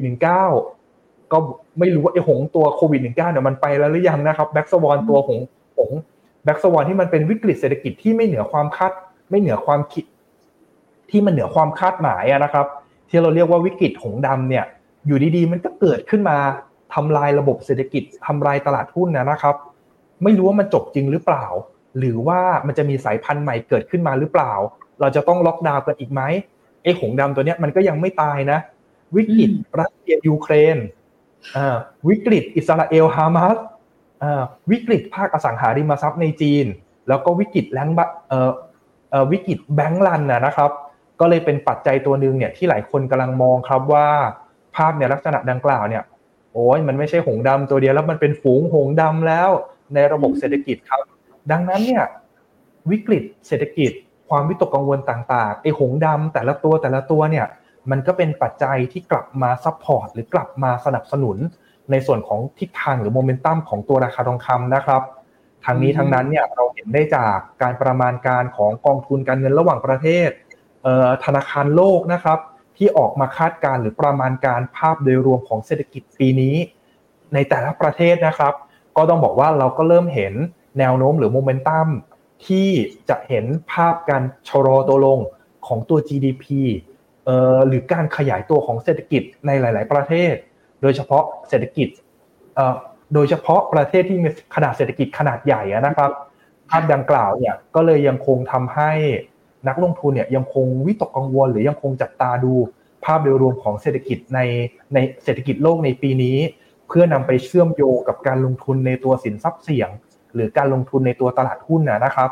เพราะว่าถ้าภาพความเสี่ยงในระบบเศรษฐกิจ มันมากมายขนาดนี้ครับคุณแต่คนลงทุนในตลาดหุ้นเนี่ยเขาก็จะกล้ากล้ากลัวหรืออาจจะยังไม่กล้าลงทุนมากนักนะครับ สิ่งนี้แหละเป็นสิ่งหนึ่งที่นักลงทุนเฝ้าระวัง เราจะเห็นว่าตลาดหุ้นวอลสตรีทนะครับ แม้ว่าจะออทามไฮหรือปรับตัวสูงขึ้นเป็นประวัติการ แต่แค่เริ่มมีการรายงานผลประกอบการ ในไตรมาสที่สี่ที่ทยอยประกาศออกมานะครับ ดีนะคุณแต่ตัวเลขเนี่ยออกมาดีกำไรมีกำไรหมดเลย แต่หลายคนบอกว่าทำไมตลาดหุ้นถึงลง เพราะว่าเขามองว่ามันดีกว่านี้ครับ ราคาหุ้นที่มันแพงระดับเนี้ย ผลประกอบการมันจะต้องดีแบบดีมากๆ แต่ว่าผลประกอบการเนี่ยดันออกมาปกติเป็นไปตามอออกมาดี แต่ว่าไม่ได้ดีเท่ากับที่ตลาดคาดการหรือประเมินเอาไว้นะครับหุ้นก็เลยถูกขายหรือเกิดการปรับฐานลงมานะครับ ในทางตรงกันข้ามนะครับ ถ้ามันมีธุรกิจหรือมีกิจการใดเนี่ยเกิดรายงานผลประกอบการที่ออกมาแย่กว่าที่ตลาดคาดการมาก ๆ ก็อาจจะเห็นการทิ้งตัวลงหรือการอ่อนตัวลงของสินทรัพย์เสี่ยงได้เหมือนกัน ภาพหรือพฤติกรรมตลาด ที่มันเริ่มมีสัญญาณเตือนในลักษณะแบบนี้ครับคุณแต่ก็เลยยังคงทำให้ทองคำเนี่ยยังคงถูกสนใจ หรือถูกเข้าซื้อเมื่อราคาอ่อนตัวลงอยู่ครับ จริงๆ จะบอกทุกคนค่ะว่าคำว่าวิกฤตหรือว่าความเสี่ยงในระบบอะค่ะ เปรียบเทียบง่าย ๆ เลย ดูภาพรูปโลกด้านหลังของคุณแชมป์อะค่ะ มันเชื่อมโยงกันหมดเลยวิ่งกันไปหมดเลยดูเรื่องดูราวเลยนะ ไม่ว่าจะอยู่มุมไหนของโลกใบนี้อย่างภาคสังหาริมทรัพย์จีนแต่ก็ใช่เลยนะคะ เพราะว่าถ้าคิดถึงในแง่ของการธุรกิจเนาะคนทำมาสังหาก็ต้องไปกู้แบงก์ถ้าเกิดสมมติมันไม่มีกระแสเงินสดเข้าแบงก์แบงก์จีนมีปัญหา ก็มีโอกาสที่แบงก์ยุโรปแบงก์อเมริกาจะมีปัญหาตามไปด้วยเพราะว่าเขาก็มีไปทำธุรกิจที่นู่นเหมือนกันอีกมันก็เลยจะกลายเป็นแบบห่วงโซ่ไปเรื่อยๆเรื่อยๆเรื่อยๆนั่นเอง โอ้โหแล้วแบบนี้แสดงว่าคุณแชมป์กำลังจะบอกให้เราเพิ่มสัดส่วน หรือว่าโอเวอร์เวททองคำในปีนี้ได้อีกใช่ไหมคะเอ่อจริง ๆ เนี่ยต้องต้องบอกว่าระดับราคาเนี่ย ไม่ไม่ไม่ถือว่าถูกนะครับ คุณแต่แต่ว่าโดยภาพหรือโดยปัจจัยในปีนี้เนี่ย เราก็มองว่าราคาก็อาจจะไม่ได้ลงลึก หรือไม่ได้มีการลักษณะของการลงไปแบบต่ำมาก ๆ แต่ อาจจะให้ดูภาพในทางเทคนิคแล้วกันครับ ถ้าราคาเกิดการปรับฐานหรือเป็นลักษณะของการอ่อนตัวลงมานะครับ เราอยากจะให้หาจังหวะในส่วนของการเข้าเก็บหรือเข้าถือครองทองคำเพิ่ม ตามสัดส่วนที่นักลงทุนแต่ละท่านเนี่ยสามารถสามารถรับความเสี่ยงได้แล้วกันนะครับโซนแนวรับแรกเลยครับก็คือพันเก้าร้อยสองเหรียญพันแปดร้อยสี่สิบเจ็ดเหรียญดอลลาร์ต่อทอยส์ออนนะครับหนึ่งเก้าศูนย์สองเนี่ยเป็นโลหรือเป็นระดับต่ำสุดของทองคำ ในช่วงเดือนกรกฎาคมของปี 2023 นะครับ 1847 เป็นระดับต่ำสุดของทองคำในเดือนกันยายนนะครับ จะเห็นว่ากรกฎากันยากันยากรกฎาแล้วก็กันยาเนี่ยเดือน 7 กับเดือน 9 เนี่ย ที่ราคาทองคำเขาปรับฐานหรือเป็นการอ่อนตัวลงมาตรงนี้นะครับ ถือว่าเป็นจุดจุดหนึ่งที่น่าจะสามารถเก็บหรือเข้าซื้อทองคำได้นะครับ เพราะว่าเป็นระดับต่ำสุดของทองคำหรือว่าเป็นโลในระดับรายเดือน แต่ว่าถ้าเกิดทรงตัวหรือยืนไม่อยู่นะครับ มารอซื้อที่ low หรือระดับต่ำสุดของทองคำปีที่แล้วครับ ก็คือพันกับ 804 เหรียญดอลลาร์ต่อ troy ounce เราจะเห็นว่าราคาเนี่ยอ่อนตัวหรือมีการทิ้งตัวลงมานะครับที่ระดับดังกล่าว แล้วก็มีจังหวะของการเด้งกลับ หรือมีการดีดตัวกลับของราคาได้ค่อนข้างดีครับ โดยภาพหรือโมเมนตัมของทองคำจะเสียไปให้จุด stop loss หรือตัดขาดทุน ก็ตรงนี้เลยครับ 1,764 เหรียญดอลลาร์ต่อ troy ounce นะครับ เป็นจุด stop loss หรือจุดตัดขาดทุนของตัวราคา เพราะว่าถ้าหลุด 1764 เนี่ย ภาพหรือโมเมนตัมที่ทองแกว่งในกรอบใน channel สีเขียวที่เป็น uptrend มาตั้งแต่ปี 2014-2015 นะครับ ภาพดังกล่าวเนี่ยก็จะเสียไปทิศทางหรือโมเมนตัมขาขึ้นของทองคำในระยะยาวเนี่ยก็จะเสียนะครับ ดังนั้นเนี่ยถ้าเรารู้ว่า ภาพในทางเทคนิคจะมีแนวรับในโซนพันเก้าร้อยถึงพันแปดร้อยแล้วกันนะครับ เอาเป็นตัวเลขกลมๆ จะได้จำง่ายๆพันเก้าร้อยสองเหรียญพันแปดร้อยแปดสิบสี่เป็นรับแรก รับถัดไปเนี่ยพพันแปดร้อยสี่เหรียญพันเจ็ดร้อยหกสิบสี่ผมก็ให้เป็นแนวพันเก้ากับพันแปดแล้วกันนะครับ ถ้าราคาอ่อนตัวหรือย่อตัวลงมาไม่หลุดระดับดังกล่าว ยังสามารถเข้าซื้อหรือเข้าเก็บทองคำได้ เรามองว่า ยิ่งลงน้อย ไม่หลุดพันเก้าร้อยสองเหรียญพันแปดร้อยแปดสิบสี่เหรียญดอลลาร์ต่อ troy ounce ตรงนี้นะครับ โอกาสที่ทองคำจะวนกลับหรือเด้งกลับ แล้วทำ all time high หรือทำระดับสูงสุดใหม่ เหนือ 2,144 เหรียญดอลลาร์ต่อ troy ounce เนี่ยเกิดขึ้นได้ค่อนข้างสูงทีเดียวครับ แต่ถ้าราคาทรงตัวอยู่ตรงนี้นะครับ ขยับและปรับตัวขึ้นเลย ก็อาจจะขึ้นไปได้แค่ 2,000 กับ200เหรียญดอลลาร์ต่อทอยส์ออน แต่ในทางตรงกันข้ามนะครับ ถ้าราคาเขาทรงทรงๆ นิ่งๆ ย้อยลงมา แล้วระยะเวลาผ่านไปนะครับ อาจจะผ่านไปจนถึงปลายปี 2024 การขยับหรือการปรับตัวขึ้นของราคาเนี่ยเอ่ออาจจะทำให้แกลบหรือกรอบแนวต้านด้านบนเนี่ยกว้างขึ้น ก็อาจจะเห็นทองเนี่ยเหนือระดับ 2,000 กับ 200 เหรียญดอลลาร์ต่อทอยส์ออนถ้าราคาค่อยๆ ขยับหรือปรับตัวขึ้นในระดับถัดไปนะครับ ตรงนี้เนี่ยเราก็เลยมองว่า องคำก็ยังมีแนวโน้มหรือมีภาพของการลงทุนที่ยังมีโอกาสขึ้นได้มากกว่าลงนะครับเออขณะที่ทองไทยครับ อยากให้ดูภาพของเงินบาทเพื่อประกอบการตัดสินใจลงทุนนะครับ ทิศทางหรือโมเมนตัมของตัวค่าเงินบาทเนี่ยมีภาพหรือมีโมเมนตัมที่ค่อนข้างชัดเจนนะครับตั้งแต่ปี 2023 แล้ว บาทเนี่ยมีลักษณะของการแกว่งตัวหรือทรงตัวอยู่ในระดับสูงนะครับ แล้วก็เทรนหรือโมเมนตัมเนี่ยพอดีไม่ได้ตีเทรนหรือตีกรอบที่เป็น channel ระยะยาวให้เดี๋ยวขอตีกรอบให้แป๊บหนึ่งนะครับอ่าได้ครับจะได้เห็นภาพชัดๆ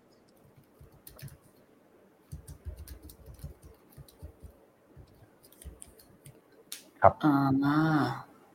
ครับ บาทเนี่ยเราก็ยังมองว่ามีภาพหรือมีเทรนนะครับ ที่ยังมีโอกาสอ่อนค่า หรือมีโอกาสขยับ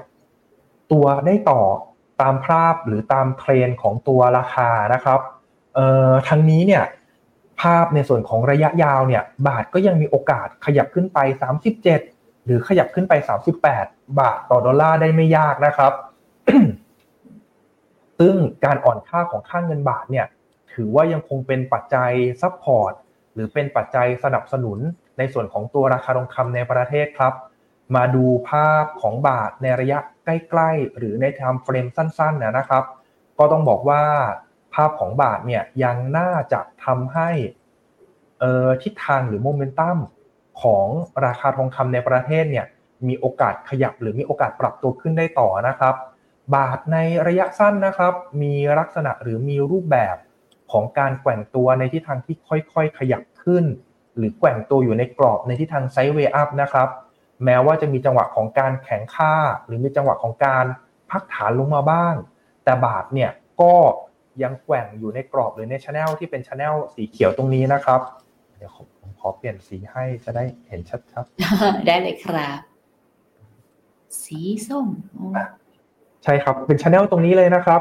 ก็ยังมีเทรนหรือมีมีโมเมนตัมเนี่ยที่ยังมีโอกาสขยับหรือมีโอกาสอ่อนค่าได้ต่อนะครับ ดังนั้นเนี่ยภาพของบาทที่ มีโอกาสค่อยๆฟื้นตัวหรือค่อยๆ ปรับตัวขยับขึ้นต่อ พอนำไปคูณกับโกลสปอตหรือทองคำต่างประเทศเนี่ยก็น่าจะทำให้ทองในประเทศเนี่ยไม่ได้ปรับตัวลงมากนักนะครับ หรือมีโอกาส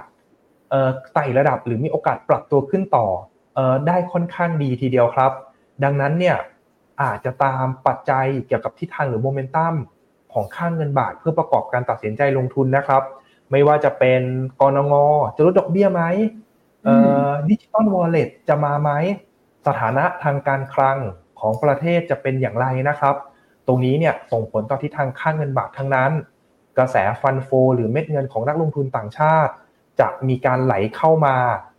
ยังตลาดหุ้นไทยแล้วหรือยังนะครับ ถ้า fund flowยังคงไหลออกอย่างต่อเนื่อง บาทก็ยังมีโอกาสที่จะแกว่งขยับหรือมีโอกาสปรับตัวขึ้นได้ต่อ หรือว่าโครงการในส่วนของการปรับลดอัตราดอกเบี้ย นโยบายของกรงงเนี่ยถ้ามีการปรับลดดอกเบี้ยลงจริงนะครับ หรือว่าลงเร็วกว่าที่ตลาดคาดการณ์หรือประเมินเอาไว้ ก็น่าจะทำให้ค่าเงินบาทมีโอกาสกลับไปอ่อนค่านะครับ เพราะว่าดอกเบี้ยยิ่งลงเนี่ยสกุลเงินของประเทศนั้นๆ ก็จะมีทิศทางหรือโมเมนตัมอ่อนค่าได้เหมือนกันครับ อืมพอเห็นค่าเงินบาทแบบนี้แล้วก็แอบรู้สึกว่า ทองคำแท่งก็น่าเก็บเหมือนกันนะเนี่ยแนะโอ้แต่ว่าเอาเป็นว่า ถ้าเกิดเป็นคำแนะนำของคุณแชมป์ค่ะสำหรับให้นักลงทุนที่เขาสนใจอยากจะเริ่มต้นลงทุนทองคำมากขึ้นในปีนี้เลยค่ะ คิดว่าอะไรคือสิ่งสำคัญที่สุดที่นักลงทุนควรรู้ก่อนที่จะเริ่มต้นลงทุนในปีนี้ค่ะครับ จริง ๆ เนี่ย ผมผมยังมองนะครับว่าคนไทยเนี่ย ใกล้ชิดแล้วก็ผูกพันกับทองคำมายาวนานแล้วนะครับ เออเราจะเห็นว่าร้านทองในประเทศไทยเนี่ยเยอะมากๆเลยครับคุณแต่เออดังนั้นเนี่ยณตอนนี้เนี่ยเรามองว่าคนไทยเนี่ยซื้อขายหรือลงทุนทองคำมาแล้วในระดับหนึ่งนะครับ แต่ว่าณปัจจุบันเนี่ยมีรูปแบบการลงทุนทองคำที่ที่หลากหลาย แล้วก็หลายรูปแบบหรือหลายผลิตภัณฑ์มากๆนะครับ ไม่ว่าจะเป็นออมทองก็คือเข้ามาเก็บสะสมทองคำหรือออมทองคำทีละเล็กทีละน้อยนะครับ เข้ามา ซื้อขายทองคำที่เป็นทองคำแท่ง 96.5 99.99%ผ่านแอปพลิเคชัน YLG เนี่ยก็มีทั้งหมดด้วยกัน 6 แอปนะครับคุณกระแตซื้อขายทองคำในรูปแบบต่างๆ รายเล็กรายใหญ่รายย่อยเอ่ออมทองอะไรอย่างเงี้ยเราก็มีแอปต่างๆ เนี่ยให้ให้ลูกค้าเลือกลงทุนในรูปแบบต่างๆนะครับ ดังนั้นเนี่ยการลงทุนทองคำณตอนนี้เนี่ยอยากจะให้ถามตัวเองว่าตัวเองเนี่ยถนัด หรือชอบการลงทุนทองคำแบบไหนเอ่อถ้าเป็นลูกค้าที่เป็นมือใหม่หรือ หรืออยากจะลงทุนทองคำยังไม่ชำนาญมากนัก ก็อาจจะหันไปลงทุนในส่วนของกองทุนที่เป็นกองทุนทองคำหรือจะมาใช้ในส่วนของการออมทองกับ YLG ก็ได้นะครับ เก็บเข้าไปใช้ DCA เอ่อเข้าไปในส่วนของการทยอยซื้อทยอยสะสมทีละเล็กทีละน้อยจะไปลงทุนกองทุนก็ได้ หรือจะไปลงทุนในรูปแบบของการออมทองก็ได้นะครับ ก็สามารถทำได้ไม่ยาก คิดว่าเดี๋ยวนี้เขาก็กดผ่านโทรศัพท์มือถือเนี่ยซื้อได้ซื้อได้ทุกที่อะแล้วก็มีผู้ให้บริการหลายเจ้านะครับ ก็ลองศึกษาเงื่อนไข ลองศึกษากลไกหรือวิธีการดูนะครับ ชอบเจ้าไหน ราคาเจ้าไหนถูกก็ก็ซื้อหรือลงทุนกับเจ้านั้นดูนะครับเออนอกจากนี้นะครับ เรายังมีเขาเรียกว่าการลงทุนทองคำที่ มีการ go inter หรือเป็นลักษณะของการไปเทรดทองคำในต่างประเทศนะครับ ก็สามารถเทรดตรงหรือส่งคำสั่งตรงได้เลย ถ้าลูกค้าที่มีความชำนาญมากขึ้น ก็สามารถเปิดพอร์ตตัว CME นะครับกับ YLG ก็ได้ แล้วก็ส่งคำสั่งซื้อขายทองคำในตลาด CME เลยก็ได้ แต่ตรงนี้เนี่ยก็จะเหมาะกับลูกค้าที่มีความรู้ความชำนาญมากขึ้นออนอกจากนี้เนี่ยสิ่งที่นักลงทุนอาจจะต้องมีนะครับ ก็คืออาจจะต้องรู้ว่าราคาเขาจะขึ้นหรือเขาจะลงเนี่ยเพราะปัจจัยอะไร อยากจะให้เขามาอ่านบทวิเคราะห์เยอะๆ หรือว่าเข้าไปในรายกรุ๊ปของแต่ละโบกแต่ละหลักทรัพย์ก็ได้ครับ ที่เขาพยายามส่งข่าวสาร หรือเข้าไปดูเพจของแต่ละที่ก็ได้นะครับเขาจะมีการ feed ข่าวหรือ feed ข้อมูลให้เรื่อยๆ ทองคำเนี่ยต้องบอกว่าเขาเอฟเฟกหรือเขาตอบสนองกับข่าวแบบ real time เพราะว่าราคาเนี่ยวิ่งตามราคาทองคำตลาดโลกนะครับ ดังนั้นเนี่ยเวลาข่าวสารเกิดอะไรขึ้น ราคาทองคำตลาดโลกวิ่งแล้วนะครับ เราจะต้องตามข้อมูลข่าวสารให้ทัน ถ้าจะเป็นนักลงทุนหรือนักเก็งกำไรระยะสั้นนะครับ บางครั้งเนี่ยถ้าเราไม่รู้ว่ามันเกิดอะไรขึ้นแต่มันเห็นราคาวิ่งแล้ว แล้วเราเราไม่ได้มีแบบบูมเบิร์กหรือมีข่าวอะไรที่มันแพงๆอย่างเงี้ยครับ เราก็อาจจะต้องอาศัยการดูกราฟของราคาเพื่อประกอบการตัดสินใจลงทุน ถ้าเกิดเอฟเฟก ของราคาเนี่ยมันเกิด breakout แนวต้านเราก็ follow ซื้อหรือว่าซื้อตามน้ำนะครับ หรือว่าในในบางครั้ง ถ้าเกิดราคาเกิดหลุดในส่วนของแนวรับ เราก็จะต้อง stop loss หรือตัดขาดทุนนะครับ ก็อาจจะต้องมีความรู้เกี่ยวกับการดูกราฟของราคา เพื่อประกอบการตัดสินใจลงทุน เพราะว่าการดูกราฟเนี่ยผมจะบอกเสมอเลยว่า เหมือนเราอ่านอารมณ์ตลาด ดูว่าตอนนี้ตลาดสดใสไหมถ้าตลาดสดใสเนี่ยกราฟมันจะบอกเลย ว่า เอ้ย มันสดใสนะ เดี๋ยวราคามันจะขึ้นต่อ ช่วงนี้ตลาดไม่แน่ใจ ตลาดซึมซึมราคาก็จะแกว่งตัวอยู่ในกรอบในทิศทางไซเวย์หรือว่าช่วงนี้เนี่ยตลาดหดหู่เศร้าหมองนะ ข่าวอะไรมากระทบนิดกระทบหน่อย ราคาก็ลงเอาลงเอาอย่างเงี้ย ดังนั้นเนี่ยกราฟราคาก็จะจะช่วยให้นักลงทุนเนี่ยลดความเสี่ยงในการลงทุนหรือ เวลาเขาเกิดการแกว่งตัวหรือความผันผวนของราคาจริง ๆ เนี่ย ราคาในตลาดโลกเนี่ยมันจะวิ่งก่อนเลยครับคุณแต่พอเราเห็นราคาตลาดวิ่ง หรือเราดูกราฟแล้วกราฟมันเหวี่ยงเนี่ย เราก็ค่อยไปหาข่าวดูทีหลัง ว่าสถานการณ์ดังกล่าวเนี่ยเกิดอะไรขึ้น ตอนนี้เนี่ย YLG ก็มีตัวกราฟเป็นโปรแกรม Trading View นะครับ เป็นกราฟเหมือนเมื่อสักครู่นี่แหละ ที่ผมที่ผมเปิดให้ดูเนี่ยแหละ ก็ถ้าใครที่เทรดตลาด CME เนี่ย เราก็จะมีราคาของตลาด CME ที่ฟีดให้ โดยปกติเนี่ย ลูกค้าก็จะต้องเหมือนเสียค่า feed ราคานะครับ แต่ YLG ก็บอกอะถ้ามาเปิดพอร์ตกับเราเราก็เราก็ support ตรงนี้ให้ ก็ถ้าถ้าใครสนใจหรือใครที่ใช้ Trading View อยู่แล้ว แล้วจะมีการไปเทรดในตลาดต่างประเทศ หรือว่าอยากจะลงทุน หรืออยากจะศึกษาข้อมูลเพิ่มเติมอะตรงนี้ก็ก็แนะนำนะครับ มีโปรโมชั่นจนถึงเดือนมีนาคมก็คือเทรดครบร้อยสัญญา เราแจกทอง 1 กรัมเป็นทอง 99.99 นะ ไม่ใช่ทอง 96.5 แพงกว่า แพงกว่า 96.5 ด้วย แล้วก็มีเงื่อนไขก็คือ โอนเงินเข้ามาแค่พันเหรียญเท่านั้น แล้วก็เทรดให้ครบร้อยสัญญา ลูกค้าเก่าที่เทรดจากโปรแกรมเดิมจะย้ายมาเทรดในตัว Trading View ตัวนี้ก็ก็ได้เหมือนกัน ก็เป็นเป็นโปรโมชั่นในช่วงนี้ที่ที่เราพยายาม support หรือเราขายให้กับ support ให้กับลูกค้าในการในการในการเข้าไป co กับตัว Trading View แล้วกันครับคุณแต่เพราะว่า เรารู้สึกว่าเฮ้ยโปรแกรมอันนี้มันมันเออมันดีนะเราอยากเราอยากให้ลูกค้าลองใช้ดูอย่างเงี้ยครับ ดีค่ะ แต่ก็ชอบใช้เหมือนกันตอนเนี้ยเมื่อก่อนก็ใช้หลาย ๆ เจ้าเนาะแต่ว่าก็จะมีความแบบอาจจะต้องจำสัญลักษณ์แตกต่างกันออกไป วิธีการดูวิธีการหาเครื่องมือก็แล้วแต่ความถนัดแต่ละคน แต่เป็นว่าถ้าเกิดใครชื่นชอบของ Trading View หรือว่าเรื่องของการลงทุนในทองคำก็ลองติดต่อ YLG ได้เลย แต่ว่าก่อนอื่นคุณแชมป์ขอเวลาอีกนิดนึงได้ไหมแอบเห็นคอมเมนต์แล้วแบบอยากอยากชวนมาคุยอะชอบนั้นสุดท้ายที่เห็นของคุณอาคิระกับคุณสุรพัฒน์ไม่แน่ใจว่าเขาตอบโต้กันหรือเปล่าบอกว่าคุณอาคิระบอกว่าต้องมีสามอย่างเงิน fiat ทองคำแล้วก็บิตคอยน์ส่วนคุณสุรพัฒน์บอกว่าศีลสมาธิปัญญาสามอย่างเหมือนกัน เอาคุยเรื่องนี้กันหน่อย เพราะว่าเมื่อกี้เธอคุยถึงว่าตัวทองคำไอ้ตัวดอลลาร์นะมันค่อนข้างดูเสื่อมค่าลงมาด้วยทองคำก็ขึ้นมา แต่ก็มีคำถามในใจเหมือนกันว่าที่ดอลลาร์มันเริ่มเห็นการอ่อนค่าลงมาเนี่ยเป็นเพราะบิตคอยน์ด้วยหรือเปล่า ก็อืมอาจจะผมคิดว่าอาจอาจจะไม่ใช่อย่างนั้นนะครับ คุณแต่เพราะว่าตัวบิตคอยน์เนี่ยถือว่าเป็นสกุลเงินดิจิตอลนะ แต่ว่าณปัจจุบันเนี่ยต้องบอกว่า หลายประเทศกำลังแปลงสกุลเงินของตัวเอง หรือแปลงสินทรัพย์ของตัวเอง ให้เป็นในรูปแบบของสินทรัพย์ดิจิตอลดังนั้นเนี่ยการออก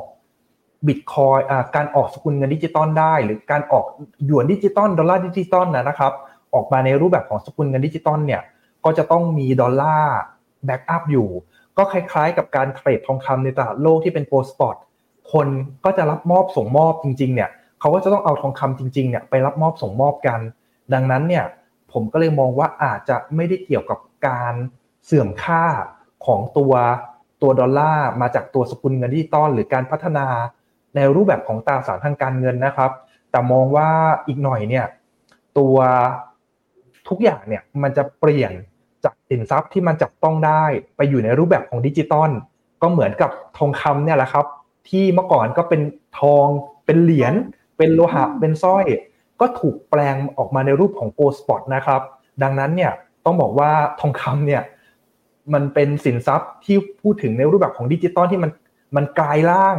จากไอโลหะมีค่าจากเหรียญเงินเนี่ยมาเป็นสินทรัพย์ดิจิตอลตั้งนานแล้ว ดังนั้นเนี่ยการที่มีสกุลเงินดิจิตอลหรือการเปลี่ยน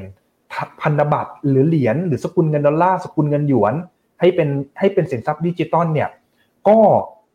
ก็ไม่ใช่ไม่ใช่เรื่องแปลก แล้วก็ จะไม่ทำให้สินทรัพย์นั้นนะด้อยค่าลง ดูอย่างทองคำเนี่ยเขาเขาเขาทรานตัวเองหรือเขาเปลี่ยนตัวเองเนี่ยมามาเป็นการเทรดในส่วนของโกลสปอตตั้งนานแล้วนะครับ ก็ยังไม่ทำให้มูลค่าเนี่ยเสื่อมถอยหรือด้อยค่าลงครับอืมโอเคอะเป็นอีกหนึ่งมุมมองนะ เห็นอันอื่นเหมือนกันที่เห็นมาก็จะมีแบบอารมณ์แบบบอกกำไรว่าได้เมื่อไหร่ แล้วก็บอกถึงประเด็นอ๋อเรื่องของตอนสงครามอะไรพวกนี้เนาะเออก็มีหลากหลาย แต่สัมภาษณ์หลายๆคนเหมือนกันนะคุณแชมป์มีกับประเด็นเรื่องของภูมิรัฐศาสตร์ ก็จะมีความเห็นแตกต่างกันออกไปว่า ใครจะมองว่าใครเริ่มใครผิดเนี่ยมันแล้วแต่จริง ๆ แต่ว่าถ้าในมุมของเวลาที่เราลงทุนเนี่ย เราอาจจะต้องมองว่าสิ่งที่มันเกิดขึ้นจะกระทบอะไรได้บ้าง เพื่อจะได้เอามาดูว่ามันต้องปรับแผนการลงทุนยังไงบ้างเนาะคุณแชมป์เห็นเหมือนกันไหมคะเวลาดูสงครามอะไรพวกนี้แล้วอะเออก็จริง ๆ เนี่ยต้องบอกว่า สถานการณ์ความตึงเครียดระหว่างประเทศนะครับคุณแต่ณปัจจุบันเนี่ยมันมีความซับซ้อนมาก ๆเลย แต่แต่ผมอยากจะเล่าอย่างนี้นะ ว่าเราพยายามดูแล้วก็อย่าไปเครียดกับเขาเราดูเหมือนเราดูซีรีส์เกาหลีอะแล้วเราก็แล้วเราก็พยายามเดาว่าเฮ้ยมันจะหักมุมตรงไหน สถานการณ์เนี่ยมันเป็นยังไง แล้วเหมือนเราดูซีรีส์เกาหลีใช่ไหมมันก็จะมีคนออกมาวิเคราะห์ว่าเนี่ยเนี่ยเดี๋ยวพระเอกกับนางเอกมันจะต้องทะเลาะกันก่อนนะ แล้วเดี๋ยวสุดท้ายเขาต้องมาดีกันอะไรอย่างเงี้ยก็จะเหมือนกับสถานการณ์ความขัดแย้งระหว่างประเทศแหละครับคุณแต่ก็คือทุกอย่างอะมันก็จะถูกเหมือนถูกวางพอดเรื่องวางสถานการณ์เอาไว้แล้วนะครับ แต่แนวโน้มหรือโมเมนตัมของปัจจัยหรือประเด็นดังกล่าวเนี่ยมันจะมาเอฟเฟกหรือมันมากระทบกับการลงทุนของเรายังไง ถ้าถ้าเราตามตั้งแต่ EP ที่หนึ่งนะว่าเขาทะเลาะกันยังไงเขามีเรื่องมีราวกันยังไงเนี่ย เวลาเกิดสถานการณ์หรือเกิดความขัดแย้ง อะไรที่มันเกิดขึ้นแบบฉับพลันตูมตามอะครับแต่เราจะรู้เรื่องหรือจับตาสถานการณ์ได้อย่างใกล้ชิดเลย บางคนก็บอกว่าเอาทำไมอิสราเอลทะเลาะกับฮามัสอเมริกามาเกี่ยวอะไรด้วยอะไรอย่างเงี้ย แต่ถ้าเราเราเราตามเราตามตั้งแต่ EP หนึ่งอะว่าอิสราเอลกับฮามัสเนี่ยเขาเขามีเบื้องหน้าเบื้องหลังกันยังไง แล้วอเมริกาเขาไปเกี่ยวข้องอะไรด้วยอย่างเงี้ย เราก็จะเริ่มเริ่มแบบเออทำความเข้าใจหรือเกี่ยวโยง ต่อสถานการณ์ต่างๆ ได้นะครับ เวลาเขาเกิดสู้รบการต่อสู้กันขึ้นมาหรือเกิด การลอบสังหารบุคคลสำคัญ หรือการยิงกันขึ้นมาอะไรอย่างเงี้ยหรือการถล่มเมืองใดเมืองหนึ่งขึ้นมาอย่างเงี้ย เราก็จะประเมินได้ว่าไอสถานการณ์ตรงเนี้ยมันรุนแรงมากน้อยแค่ไหน มันจะขยายวงกว้างไปเป็นสงครามโลกไหมอย่างคนมองว่าสหรัฐถล่มฮูตีเนี่ยมันต้องรุนแรงแน่เลย แต่พอคนบอกว่าอ้าว เขาตีแค่วัวกระทบคาด เออเขาตีแบบเขาไม่ได้ตีวัวตรงๆเขาแค่ตีคาดเฉยๆแบบตีแบบตีตัวแทนเฉยๆเขาก็ยังไม่กล้าไปเล่นอิหร่าน ซึ่งเป็นเป็นยักษ์ใหญ่ในตะวันออกกลางเล่นแค่กลุ่มกบฏชนกลุ่มน้อยฮูตีเท่านั้น ก็แสดงว่าสถานการณ์มันก็จะไม่ตึงเครียด เราก็จะเราก็จะพอคาดการหรือประเมินสถานการณ์ได้นะครับ แต่บางคนเนี่ยบอกว่าโอ้ยอเมริกากับฮูตีลบกันแล้ว ท้องต้องไปแน่เลย แต่ แต่เหมือนเราไม่ได้ดูจาก EP หนึ่งอะคุณแต่พอเรามาดู EP ห้า EP หกอะแล้วพอมันเกิดเรื่องขึ้นเราก็เราก็จะเราก็จะคาดการสถานการณ์ต่อไปจากนี้ไม่ไม่ไม่ถูกต้องนะครับ ก็เลย ก็เลยเป็นสิ่งหนึ่งเหมือนกัน ที่อยากจะอยากจะอยากจะบอกว่าเออเนี่ย สถานการณ์ดังกล่าวเนี่ย ถ้าเราค่อยๆตามค่อยๆเรียนรู้ไป ค่อย ๆ ดูไปอะ เดี๋ยวเดี๋ยวก็จะสนุกกับกับมันไปเองนะครับ เหมือนกับเราดูซีรีส์เกาหลี แล้วเราก็จะ เขาเรียกว่าอะไรครับ เราก็จะเราก็จะสนุกกับการลงทุน เราก็จะมีความสุขกับการลงทุนแล้วก็เราอยากจะทำให้เราเนี่ยติดตามข้อมูลข่าวสาร หรือสถานการณ์ที่ที่มันที่มันเอฟเฟกหรือมันส่งผลต่อทิศทางราคาแนวโน้ม แล้วเราก็จะลงทุนได้ดีขึ้นนะครับเห็นด้วยค่ะ เพราะสุดท้ายแล้วการลงทุนน่ะ ถ้าเราลงทุนด้วยความเข้าใจ มันจะทำให้เรามีความสุขกับการลงทุนได้จริง ๆเพิ่งเห็นคอมเมนต์นี้ของคุณสมายค่ะ Can a foreigner can invest or is only for Thai I'm not sure ค่ะ uh, please comment below this clip after live end we will find out and let you know later นะคะโอเคเพิ่งเห็นเพิ่งเห็น ประมาณนี้ค่ะอะน่าจะคำถามอื่นๆน่าจะในแนวทางเดียวกันค่ะ สุดท้ายนี้แล้วขอบคุณคุณวรุณมากๆเลยนะคะ ที่มาพูดคุยกันปล่อยตัวกลับบ้านค่ะ